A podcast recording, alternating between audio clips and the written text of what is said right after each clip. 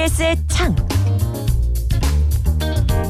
투명한 창을 통해 TBS 프로그램을 바라보고 날카로운 창의 끝으로 분석하는 TBS 창. 때론 날카롭게 때론 따뜻하게 TBS 프로그램을 비평해주는 분이죠. 민주언론시민연합 조선희 팀장 함께합니다. 안녕하세요. 네, 반갑습니다. 예, 오늘은 TBS TV의 보도 프로그램입니다. TBS7 살펴보겠습니다. 뭐 라디오는 많이들 아시는데 사실 TV는 그 정도만큼 알려져 있지는 않아요. 그래도 케이블 TV에 이제 계속 나오고 있는데 그 중에서 이제 TBS TV에서 최근에 시작을 했죠. 월요일부터 금요일 저녁 7시에 방송되는 TBS7인데 혹시 조선희 팀장님 이거 있는 이 프로그램 알고 계셨는지요? 그 제가 집에서 보는 그 케이블 TV에서도 예. 한 100번 후반대이기 때문에 예. 거기까지 올려보질 않아서 개인적으로도 못 봤고 또 사실 TBS의 뭐 프로그램 등이 포털에서 컨텐츠 제휴를 맺고 있지 않다 보니까 예. 저는 아무래도 저 포함해서 한 국민 10명 중 한 8분은 포털로 사실 보시잖아요. 뭐 7명, 8명 요 정도 되죠. 네. 예, 근데 예. 이제 포털에서 보이지 않다 보니 아무래도 좀 접하기가 어려웠고 또 저희는 기사를 안 본다고 하면 아주 둘째 가라면 서러운 민원련인데도 불구하고 예. TBS7을 아주 본 적이 없다는 게 좀 예. 내심 아쉽기도 하고 좀 실망스럽기도 하고 스스로에게 그랬습니다. 알겠습니다. 그래서 본 사람이 더 귀하다는 TBS7을 저희가 오늘 분석을 해보도록 하겠습니다. 일단은 이 아쉬운 부분 이를테면은 네. 채널 뭐 케이블 TV의 채널 이 배정이라든지 네. 이런 거는 좀 뒤에 얘기를 해보고 일단은 요 내용에 좀 더 집중을 네. 해보고 그 내용도 얘기를 해보도록 할게요. 자, 근데 어떤 프로그램인지 일단 소개부터 한번 해주시길 바랍니다. 네네. 일단 서울과 수도권의 정보를 전달하는 이슈를 정리해주는 프로그램이라고 보시면 됩니다. 말씀해주신 것처럼 TBS TV를 통해 송출되고 있고요. 아무래도 프로그램 소개를 보니까 조례. 를 살펴보는 조례톡, 뭐 삶에 필요한 정보를 전달하는 민생톡, 또 뭐 음지의 목소리를 듣는 코너들 등등을 해서 좀 지역성을 굉장히 가져가려는 프로그램으로 보였습니다. 그렇군요. 그래서 조금 아무래도 이제 이 TBS가 뭐 처음에는 교통 방송으로 서울시의 내용을 전하다 보니까 좀 전국적인 내용보다는 좀 지역 서울시의 지역 현안 이런 것들을 좀 많이 다루는 것 같아요. 네. 어떻습니까? 네. 한 20분 정도 되는 분량의 프로그램인데 제가 한 새해부터 한 3주가량 뉴스를 살펴보니까 예. 사실은 지역 현안과 전국 현안이 되게 골고루 분배돼 있다라고 보는 게 맞다는 생각이 들었습니다. 한 절반 이상이 사실 전국을 대상으로 한 보도로 볼 수 있는 것이었는데요. 예를 들면 날씨. 나 코로나 상황을 전달하는 것도 사실 전국 이슈로 볼 수 있죠. 그런 것도 있었고 또 뭐 택시 기사님들의 어려움을 전한 화, 또 코로나19로 인한 복지 사각지대를 전한 화, 또 최근에 LG 에너지 솔루션 청약 등이 또 화제인데 그런 걸 다룬 보도들은 사실 전국적인 사안이잖아요. 예, 예. 그런 게 한 절반 이상이었고 매우 좁혀서 딱 서울과 수도권 중심인 보도들을 살펴보면 한 5개 중에 하나? 정도가 지역 관련 사안이라서 되게 지역적이다, 지역적인 프로그램이다 이렇게 말하기는 어렵고 골고루 분배돼 있다라고 보였습니다. 전국 사안과 지역 현안을 같이 다루는 프로그램이다. 네. 아, 이렇게 균형 잡힌 좋은 프로그램이 왜 외면받고 있을까요? 이강택 사장님 지금 어떻게 된 겁니까 이게 지금? 한번 여쭤보고 싶네요. 네. 예, 예. 네. 그러니까 이게 TBS가 이제 사실은 이제 이 방송법이나 어떤 이런 것들이 옛날식 규제라고 그쵸? 저는 생각을 해요. 왜냐하면 그쵸? 급격하게 변하는 어떤 미디어 환경 변화를 좀 완벽하게 반영하고 있지 못하다라는 건데 사실 TBS를 시청하시는 분들의 상당수는 유튜브로 보세요. 그래서 지역 제한이 없잖아요. 그렇죠. 케이블로도 상당수가 들어갑니다. 그러면 서울에서만 보는 것도 아니고 전국에서 보시잖아요. 네네. 근데 이거가 수도권 정보를 또 근데 여기는 또 지역 네, 방송이라는 기반이라는 이런 게 있으니까 네. 수도권을 타겟으로 해서 뉴스를 만드는 것이 이게 좋은 전략인가에 대해서는 또 어떤 분들은 의문을 가지시는 분도 있는 것 같아요. 어떻게 보십니까? 그 저도 되게 타겟 오디언스를 되게 딱 잡고 어디로 확장해 갈 건지에 따라서 전략을 좀 세워봐야 되겠다라는 생각이 들었습니다. TBS TV의 경우에는 TV가 있고 또 FM 채널이 2개 있는데 그중에 시청률이 1%도 안 된다고는 하더라고요. 그러니까 케이블 TV 중심이겠죠? TV 중심으로 보면. 시청률 요즘 1%면 잘 나오는 겁니다. 최근에 그 스트레이트가 한 10% 후반대가 나왔다고 해가지고. 17.2% 나왔는데 아주 평소에는 2%대였고 안 나올 때는 한 1.5%도 나왔다고 합니다. 그러니까 MBC 스트레이트만큼 나오는 거예요? 그러면. 대단한 거죠. 어쨌든 그 전략을 좀 세워야 될 것 같은데 지금 수도권 정보나 지역 이슈를 담는 프로그램이라고 소개를 하고 있다고 했잖아요. 그렇다면 사실 지역 정보를 더 담아야 하지 않을까 싶고 좀 전국적으로 뻗어나가고 싶다라고 하면 조금 더 또 전국의 또 현안을 좀 다뤄야 되지 않은가라는 생각이 드는데 뭐 최근에 그 이강택 대표님이 신년사를 한 걸 보면은 온라인 저널리즘으로 가고 싶어 하시는 것 같더라고요. 온라인 저널리즘이요? 네. TV에 대해서는 좀 트렌디하고 새로운 콘텐츠를 만들어서 OTT에 진입할 수 있도록 해보자고 하셨고. OTT요? 네. 깜짝 놀라셨습니다. 처음 들었어요. 그 얘기를. 라고 하셨고 또 보도본부는 디지털 퍼스트 전략으로 가야 된다. 이렇게 신년사에 제안을 하셨더라고요. 그렇다면 좀 온라인 저널리즘, 모바일 저널리즘으로 가자는 방향 같은데 또 이런 경우에는 지역 중심. 을 또 계속 고수하기는 좀 어렵잖아요. 그러니까 쉽기도 하고 어렵기도 하고 그렇기 때문에 좀 전략적 고민이 많이 필요하겠다 그런 생각이 들더라고요. 어느 방향으로 가야 될지 일단 TBS 내부에서 갈팡질팡한다 이런 느낌을 좀 받을 수도 있을 것 같아요. 네네 아무래도 프로그램에서는 그렇게 지역을 중심으로 지역성을 굉장히 띄려고 하고 있는데 또 전반적인 경영진들의 마인드는 또 어떨지 모르니까 거기서 좀 혼란이 오는 게 아닌가 싶었어요. 그런데 그 지역 방송을 만약에 천명을 한다면 지역 방송 하면은 많이 보긴 합니까 근데? 지역 방송을 많이 보시진 않지만은 그럼에도 불구하고 지역 방송에 대한 시청자분들의 만족도 연구 등을 좀 살펴보면 대부분 비슷한 경향을 보이세요. 지역민들은 주요 지역 정보를 획득하는 매체로 지역 방송 뉴스를 선호하는 편이긴 하더라고요. 그 경향성을 따져보면.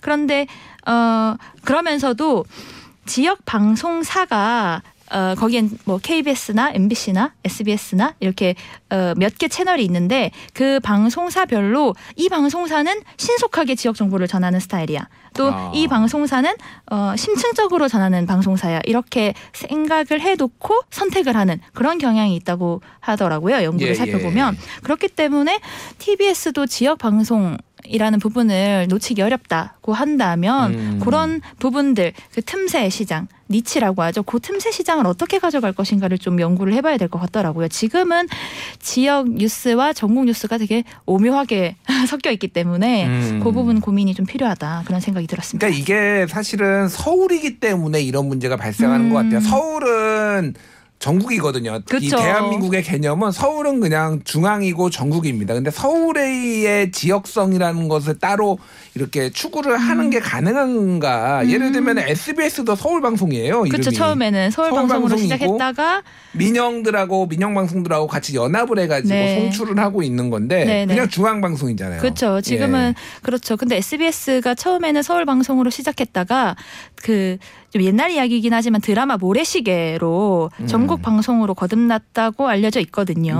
그러니까 아니 서울에 그런 너무 재미난 드라마가 있대. 나도 보자 하면서 뭐 비디오를 빌려보고 그랬던 사연이 있다고 하는데 뭐 그런 걸 차용해서 생각해 본다고 하면 아까 그 이강택 대표님이 말씀하신 뭐 OTT로의 진입 뭐 하겠다. 그렇게 하다 보면은 너도 나도 그럼 TBS가 뭐길래 우리가 한번 살펴보자라고 하면서 좀 발전시켜 나갈 수도 있겠죠? 그 모래시계 얘기를 하니까 그냥 좀 쓸데없는 얘기를 하자면은 모래시계가 시작할 즈음에 잠깐 보다가 제가 군대를 갔거든요. 그래서 열심히 훈련소에 있고 이제 자대에 배치받아서 이제 2등병이잖아요. 사실 굉장히 TV를 보기 어렵잖아요. 그래서 이제 밤에 그래도 원래 자야 되는데 군인들이 다 틀어놨어요. 그래서 저도 곁눈질로 2등병 때 이렇게 봤습니다. 재밌었나요? 근데 아니요, 그러니까. 중간에 하나도 못 보고 마지막에 나 떨고 있니? 아니면 예고편 정도 보셨겠군요. 그러니까 첫 이제 석가 부분하고 마지막에 나 떨고 있니만 봤던 아픈 기억이 그걸 보셨으면 네, 이런 방송사가 있어? 뭐 이렇게 하셨을 수도 있죠. 그러니까요. 그래서 그러면 TBS도 모래시계 같은 거 하나 만들어야 되는 겁니까 지금? 제가 그렇게 말하기는 좀 어려울 것 같긴 하지만 그러니까 지금 이강택 콘텐츠. 대표가 말씀하신 것도 그런 것 같아요. 좀 OTT 같이 전국적으로 전 세계적으로 좀 좋은 프로그램을 만들어서 이거를 전국 방송으로 이를테면은 지역 방송 나가보자. 서울뿐만을 넘어서는 그런 것들을 하려고 하는 건데 지금 그 TBS7이 거기에 만족하고 있는지에 대해서는 좀 만족스러운지에 대해서는 잘 모르겠습니다. 네, 어떻게 보세요 그거는? 뭐 그럼에도 아까 말씀 주신 것처럼 서울이 곧 중앙이고 전국이다 보니까 좀 아쉬운 부분이 있었죠. 또 지역 중심이라고는 했지만 수도권 이슈라는 게 그냥 사실 전국적인 아이템인 거잖아요. 그래서 아이템이 막 대단히 새롭다 이렇게 보기도 사실 어려웠어요. 뭐 예를 들면 어떤 게 있나요?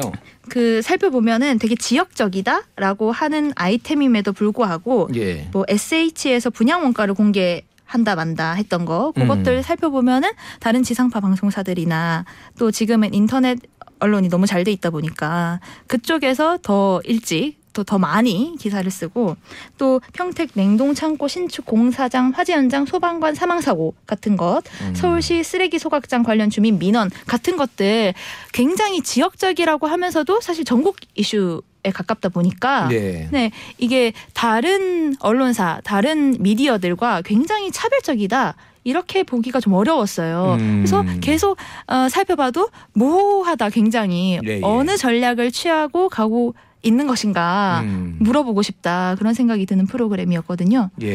그리고 꼭 그 프로그램 내용을 살펴보면 국제 뉴스 같은 거나 온라인에서 다루는 뉴스들을 소개하는 꼭지들도 있거든요. 근데 이런 거는 전혀 방송사, 지상파 방송사나 종합 편성 채널의 메인 뉴스에서는 잘하지 않고 아침 뉴스에 보면 많이 하는 아침 뉴스에 꼭지들이에요. 그러니까 이런 편성의 좀 구성. 이 구성이 어떤 뉴스, 어떤 프로그램을 지금 만들고자 하는 것인가 굉장히 뭔가 짬뽕돼 있다라는 느낌을 굉장히 줬습니다.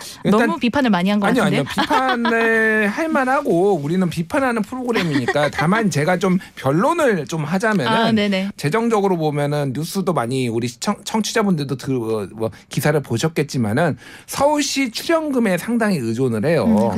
그러다 보니까 이제 서울시에서 출연금 비중을 줄이려고 하는 것도 있었고 그래서 이번에 서울 시장하고 이제 뭐 서울시 의회하고의 갈등도 있었죠. 제가 드리려는 말씀은 서울시에서 그렇게 출연금을 낸다라고 하는 거는 서울시의 뉴스를 어느 정도 다뤄달라라는 뭐 요청이 직접적으로 있지 않더라도 그런 공익적인 기능을 또 담당해야 된다라는 거를 뭐 의미하거든요. 그 부분을 여기 보도국에서 하고 있다라고 이해를 해야 되니까 사실 굉장히 숫자가 많지 않습니다. 다른 뭐 KBS나 예를 들면 MBC 뭐 SBS에 비해서 보도국 숫자가 그러다 보니까 그런 것도 담당을 해야 되니까 다른 부분에 힘을 쓰기가 좀 어렵다. 그러다 보니까 좀 어정쩡한 스탠스가 나온다. 이렇게 좀 이해를 할 수가 있을 것 같아요. 제가 무슨 뭐 TBS 대표님이세요?